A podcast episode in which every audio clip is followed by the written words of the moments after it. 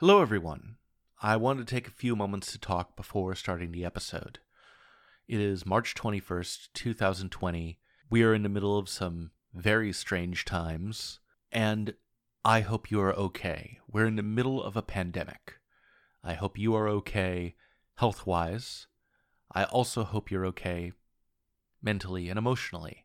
Right now, lots of people are basically indoors, basically in their houses, and that can be very difficult to deal with. Um, I myself have been working from home for just over a week. Uh, I have been in my house with my wife and my cat, and I love my wife and my cat. But we thrive on community, and those could be coworkers, friends, family, what have you, even random people you see at the gym or the bar. And not having that community takes a toll. I also hope that you are okay financially. Right now, we are in the beginnings of what looks to be a major economic crisis. Businesses like restaurants, cafes, bars, retail, they are closed. In this past week, I know a lot of people who work in those industries who have been laid off and they have nowhere else to go because if you lose a restaurant job right now, it's not like there's another restaurant that's going to hire you. If you lose a retail job, it's not like there's another shop you can work at. It's all shuttered. And that is going to be an enormous problem for all of us very quickly. It's also something that's affected me pretty directly.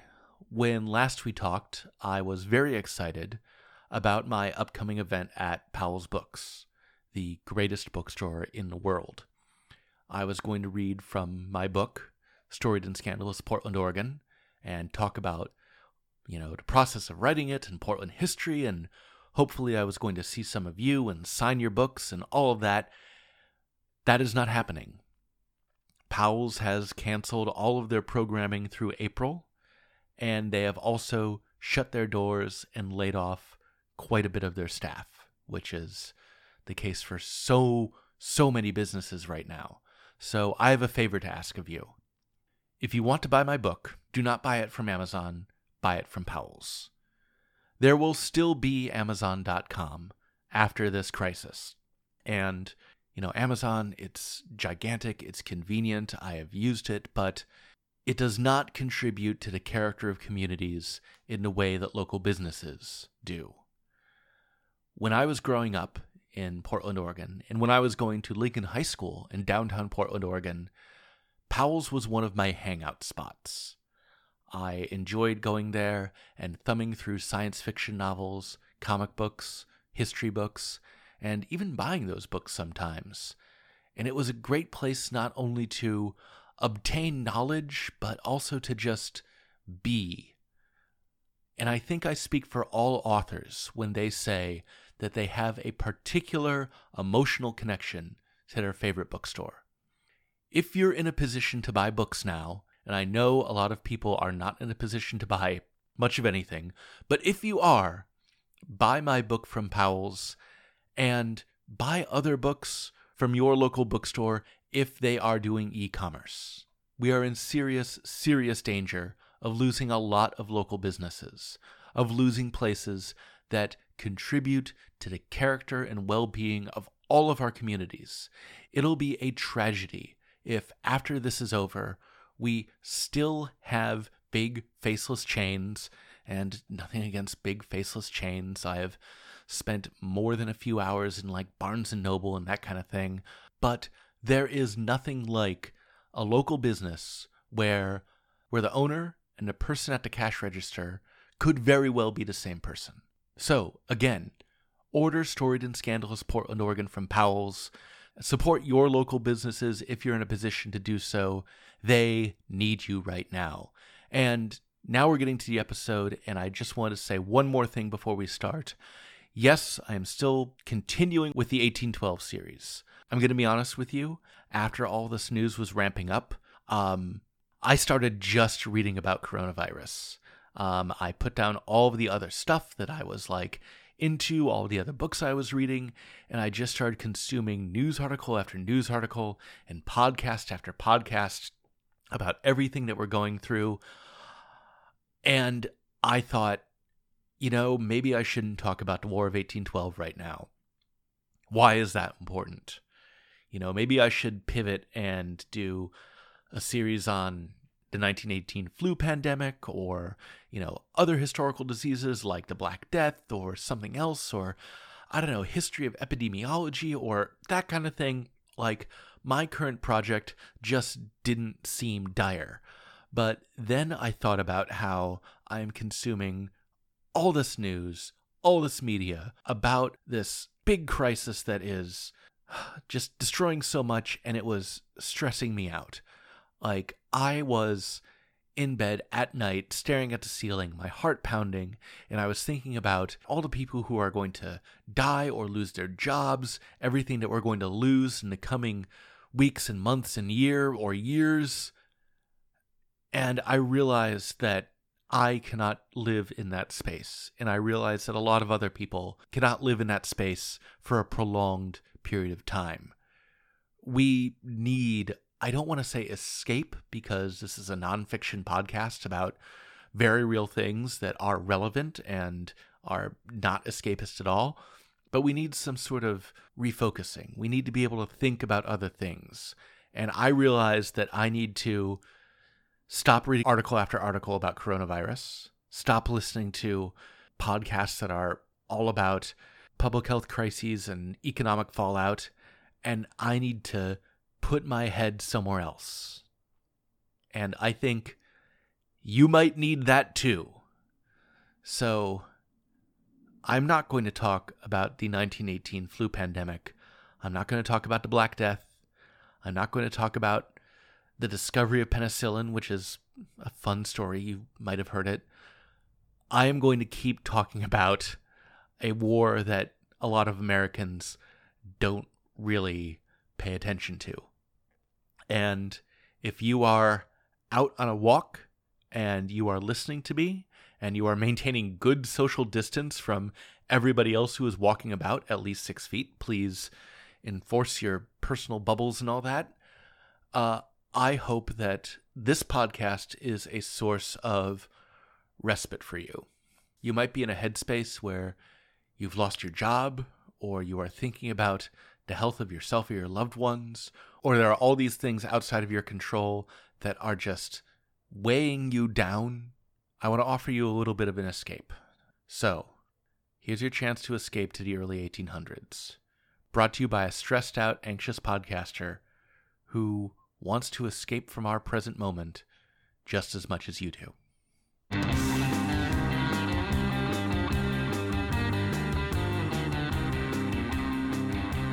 Welcome to the Weird History Podcast. I'm Joe Streckert. This podcast is independent and ad free because of your listener support. Become a listener supporter by going to WeirdHistoryPodcast.com. Last episode, I talked about a few of the surface level reasons for the War of 1812. And after that episode, you might have the impression that Britain was entirely at fault and that the war was wholly a product of British naval aggression against the United States. The British Empire was impressing American sailors, cutting off American trade routes, and the young U.S. had no choice but to act defensively to strike out against its former colonial masters and assert its sovereignty as a new nation. If you were to open up an encyclopedia or to read a popular history of the War of 1812, that is mostly the reason that a lot of them are going to give for why the war happened in the first place. Now, that's not wrong. The War of 1812 did indeed happen because of British naval aggression. And I don't want to give you the impression that I'm feeding you some kind of revisionist history or some radical unrevealed secret history. What I want to do here is give you a complete picture, because there were other things that the United States was concerned with at the time. And there were other ways that Britain was antagonizing, or at least perceived to be antagonizing the US. We also have to talk about American expansionism. At the time, in the early 1800s, plenty of American interest wanted to expand into the Northwest. And when I say Northwest, I do not mean the current Northwest of Oregon, Washington, Idaho, and British Columbia, and sometimes Alaska. I mean, the old Northwest of what is now Ohio, Indiana, Illinois, Wisconsin, and Michigan. It was northwest of the US at the time, and if you've ever wondered why Chicago, which is in the Midwest, has a college called Northwestern, that is why. Now, the United States wanted to expand into this region, but trouble is, like many other parts of North America before settlers got there, it was already occupied by various native groups. Now, I want to be careful here and not give you the impression that the Native American groups of the Old Northwest were a monolith. Plenty of them were happy to live alongside American settlers. A lot of them were indifferent, some even welcomed it. Several had treaties and agreements with various American interests and settlers and the like in that region. But there were several others that wanted nothing to do with the United States and were very happy to violently resist American colonialism and expansion. The most notable example of Native American resistance to American expansion was a confederation led by Tecumseh and Tenskwatawa. They were brothers, and Tecumseh, he was a Shawnee leader. He'd had a pretty extensive military career fighting against the United States. Uh, during the American Revolution, for instance, the Shawnee were allies of the British fighting against the Americans. And even after the Revolution, Tecumseh and his guys continued fighting against the Americans. While many Native American groups were happy to sign treaties and agreements with American settlers and expansionists, Tecumseh was not. And joining him was his brother Tenskwatawa. Tecumseh was a military and political leader, Tenskwatawa was an ideological and religious leader, and I am probably saying his name wrong. And we don't have a written manifesto of Tenskwatawa's beliefs, but he appears to have been something of a Puritan? He urged his followers to reject integration with non native settlers. He also urged people to give up tools of foreign corruption like alcohol and also like farming technology and he encouraged them to unite and reject and fight against American expansion. And Tecumseh and Tenskwatawa were pretty successful in getting a growing confederation of different diverse groups to all band together, have a sense of shared identity, which they had not had before, and fight against the invaders. And by the way, you are probably imagining at this point them fighting against the American army or cavalry or something, and that does happen. But I should add that Tecumseh and Tenskwatawa's first battles and first big successes were when they were fighting against other Native American groups. Groups that had signed treaties or agreements with the United States, or had political or ideological disagreements with Tecumseh or Tenskwatawa. Like I said, I do not want to give you the impression that Native American groups were a monolith. In the War of 1812 in particular, a lot of different Native groups are going to ally and play politics and fight alongside with both British and American forces for all kinds of reasons. Now, now Tecumseh and his confederation, it's not like they start fighting the US in 1812. Last episode I talked about how War of 1812 is kind of a misnomer because it goes all the way to 1815. Well, it goes backward in the other direction as well. Tecumseh and Tenskwatawa, they start fighting against William Henry Harrison's forces as early as 1810, William Henry Harrison being the territorial governor at the time. And yes, that William Henry Harrison, uh, the guy who would later become president and die ingloriously about a month into his administration. He's a territorial governor right now, and Tecumseh is able to give him the runaround and have a great deal of military success from 1810 until 1811 when Harrison finally beats him at the Battle of Tippecanoe. You know that phrase, Tippecanoe and Tyler too? That's where this comes from. That was a decisive defeat for Tecumseh, his brother Tenskwatawa, and that defeat apparently broke the relationship between the two brothers.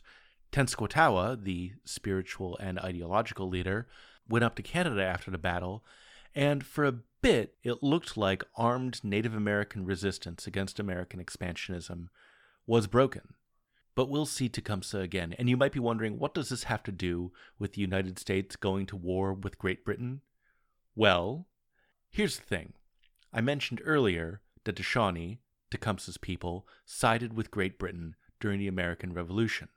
And that political alliance held up for some years, even after the American Revolution. See, Britain had an alliance of convenience with several Native American groups in the region that were hostile to the United States. And this was not just Tecumseh and Company, this was a lot of different groups. Britain was happy to sell guns and do business with Native American populations who had no love for the US.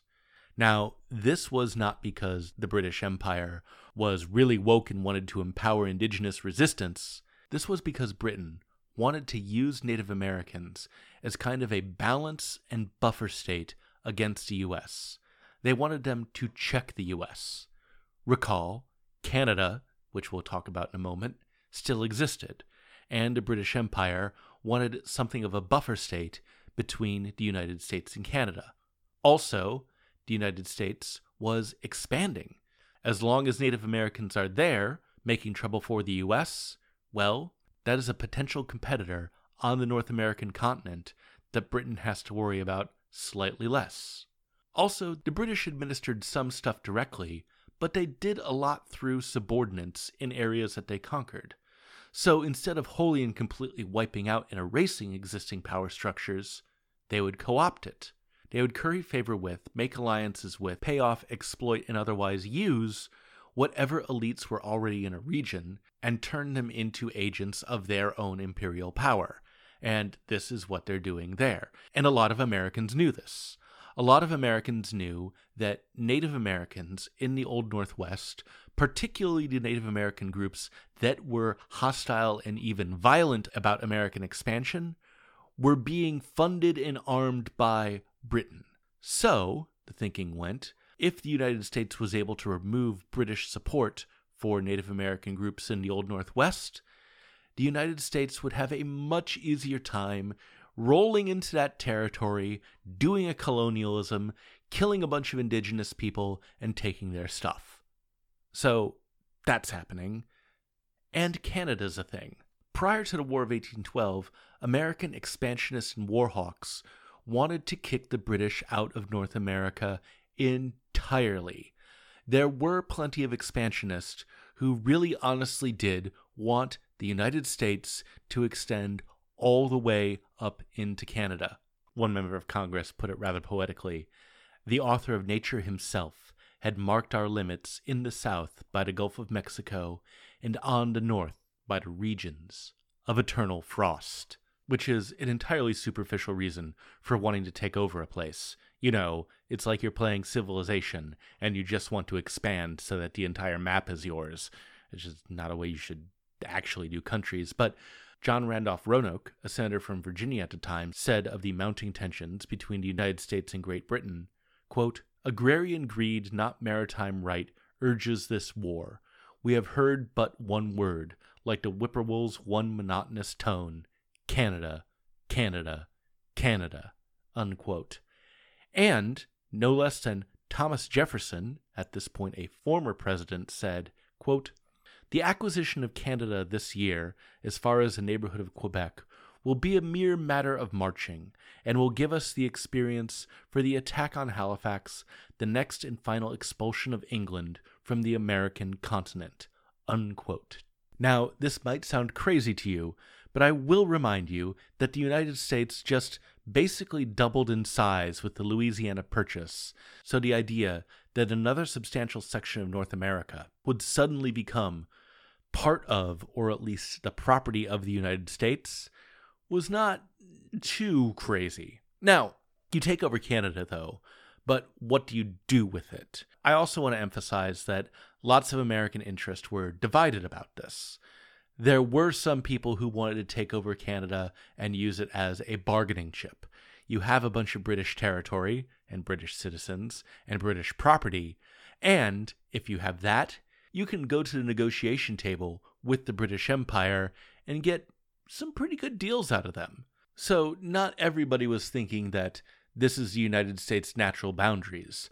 all the way from the Gulf of Mexico to the regions of eternal frost, plenty of folks thought this could be a potential hostage, a British hostage, right in our backyard. And hey, we're having some kind of difficulties with them with regards to boat stuff and arming Native Americans. We can get a good deal out of these guys.